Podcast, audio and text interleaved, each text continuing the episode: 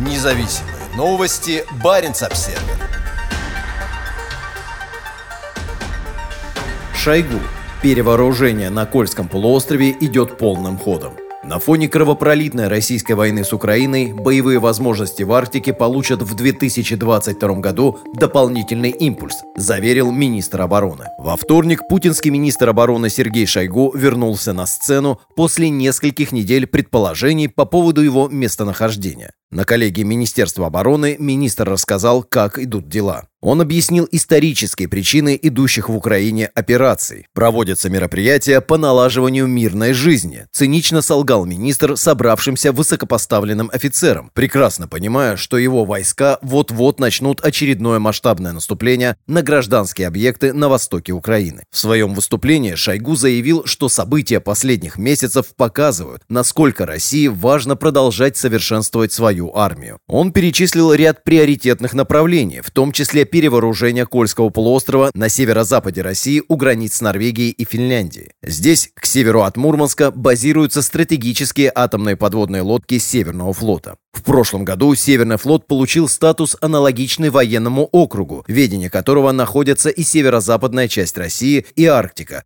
в том числе архипелаги, на которых находятся модернизированные аэродромы и развернуты системы ПВО. В 2022 году мы продолжаем повышать боевые возможности группировок сил, активно наращиваем боевой потенциал и проводим перевооружение. В текущем году будет поставлено более 500 единиц современного оружия, сказал Шойгу. Министр не уточнил, какие именно системы вооружения включены в список поставки, упомянув только радиолокационное поле и зенитные ракетные комплексы. За последние последние десятилетия Северный флот получил новые зенитно-ракетные комплексы С-400, новые береговые пусковые установки, а также современные системы радиоэлектронной борьбы. Кроме того, идет замена подлодок и надводных кораблей советской постройки на новые. Ранее Баренц Обсервер сообщал о спутниковых снимках, на которых видны десятки новых крупных бункеров для хранения ракет, строящихся в губе Окольной рядом с расположенным к северу от Мурманска Североморском, где находится штаб Северного флота. На берегу этой бухты также строится новый причальный комплекс для погрузки баллистических ракет и другого вооружения на подводные лодки. На новых спутниковых снимках, появившихся в сервисе Google Планета Земля в конце прошлой осени, видно, что бункеры, новый большой порт, гавань и вспомогательные сооружения почти готовы.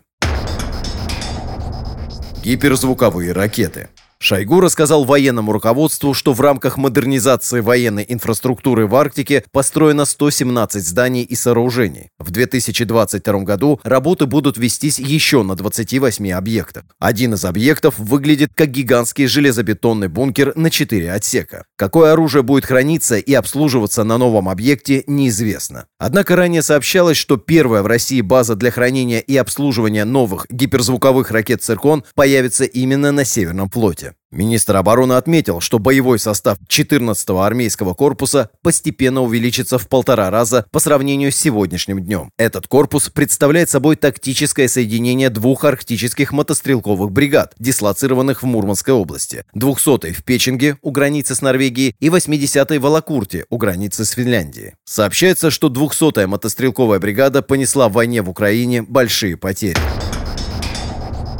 Россия предупреждает НАТО. На этой неделе главный российский дипломат по Арктике Николай Корчунов предупредил о непреднамеренных столкновениях с НАТО в Арктике из-за активизации Альянса на севере. Не может не вызвать обеспокоенность и интернационализация военной деятельности Альянса в высоких широтах, в которую вовлекаются неарктические государства НАТО. В связи с этим возникают риски непреднамеренных инцидентов, которые, помимо рисков безопасности, также могут нанести серьезный ущерб хрупкой арктической экосистеме, заявил дипломат государственного государственному информационному агентству ТАСС. Корчунов отметил, что крупные зимние учения НАТО «Холодный ответ», прошедшие в прошлом месяце на севере Норвегии, не способствовали обеспечению безопасности в Арктике.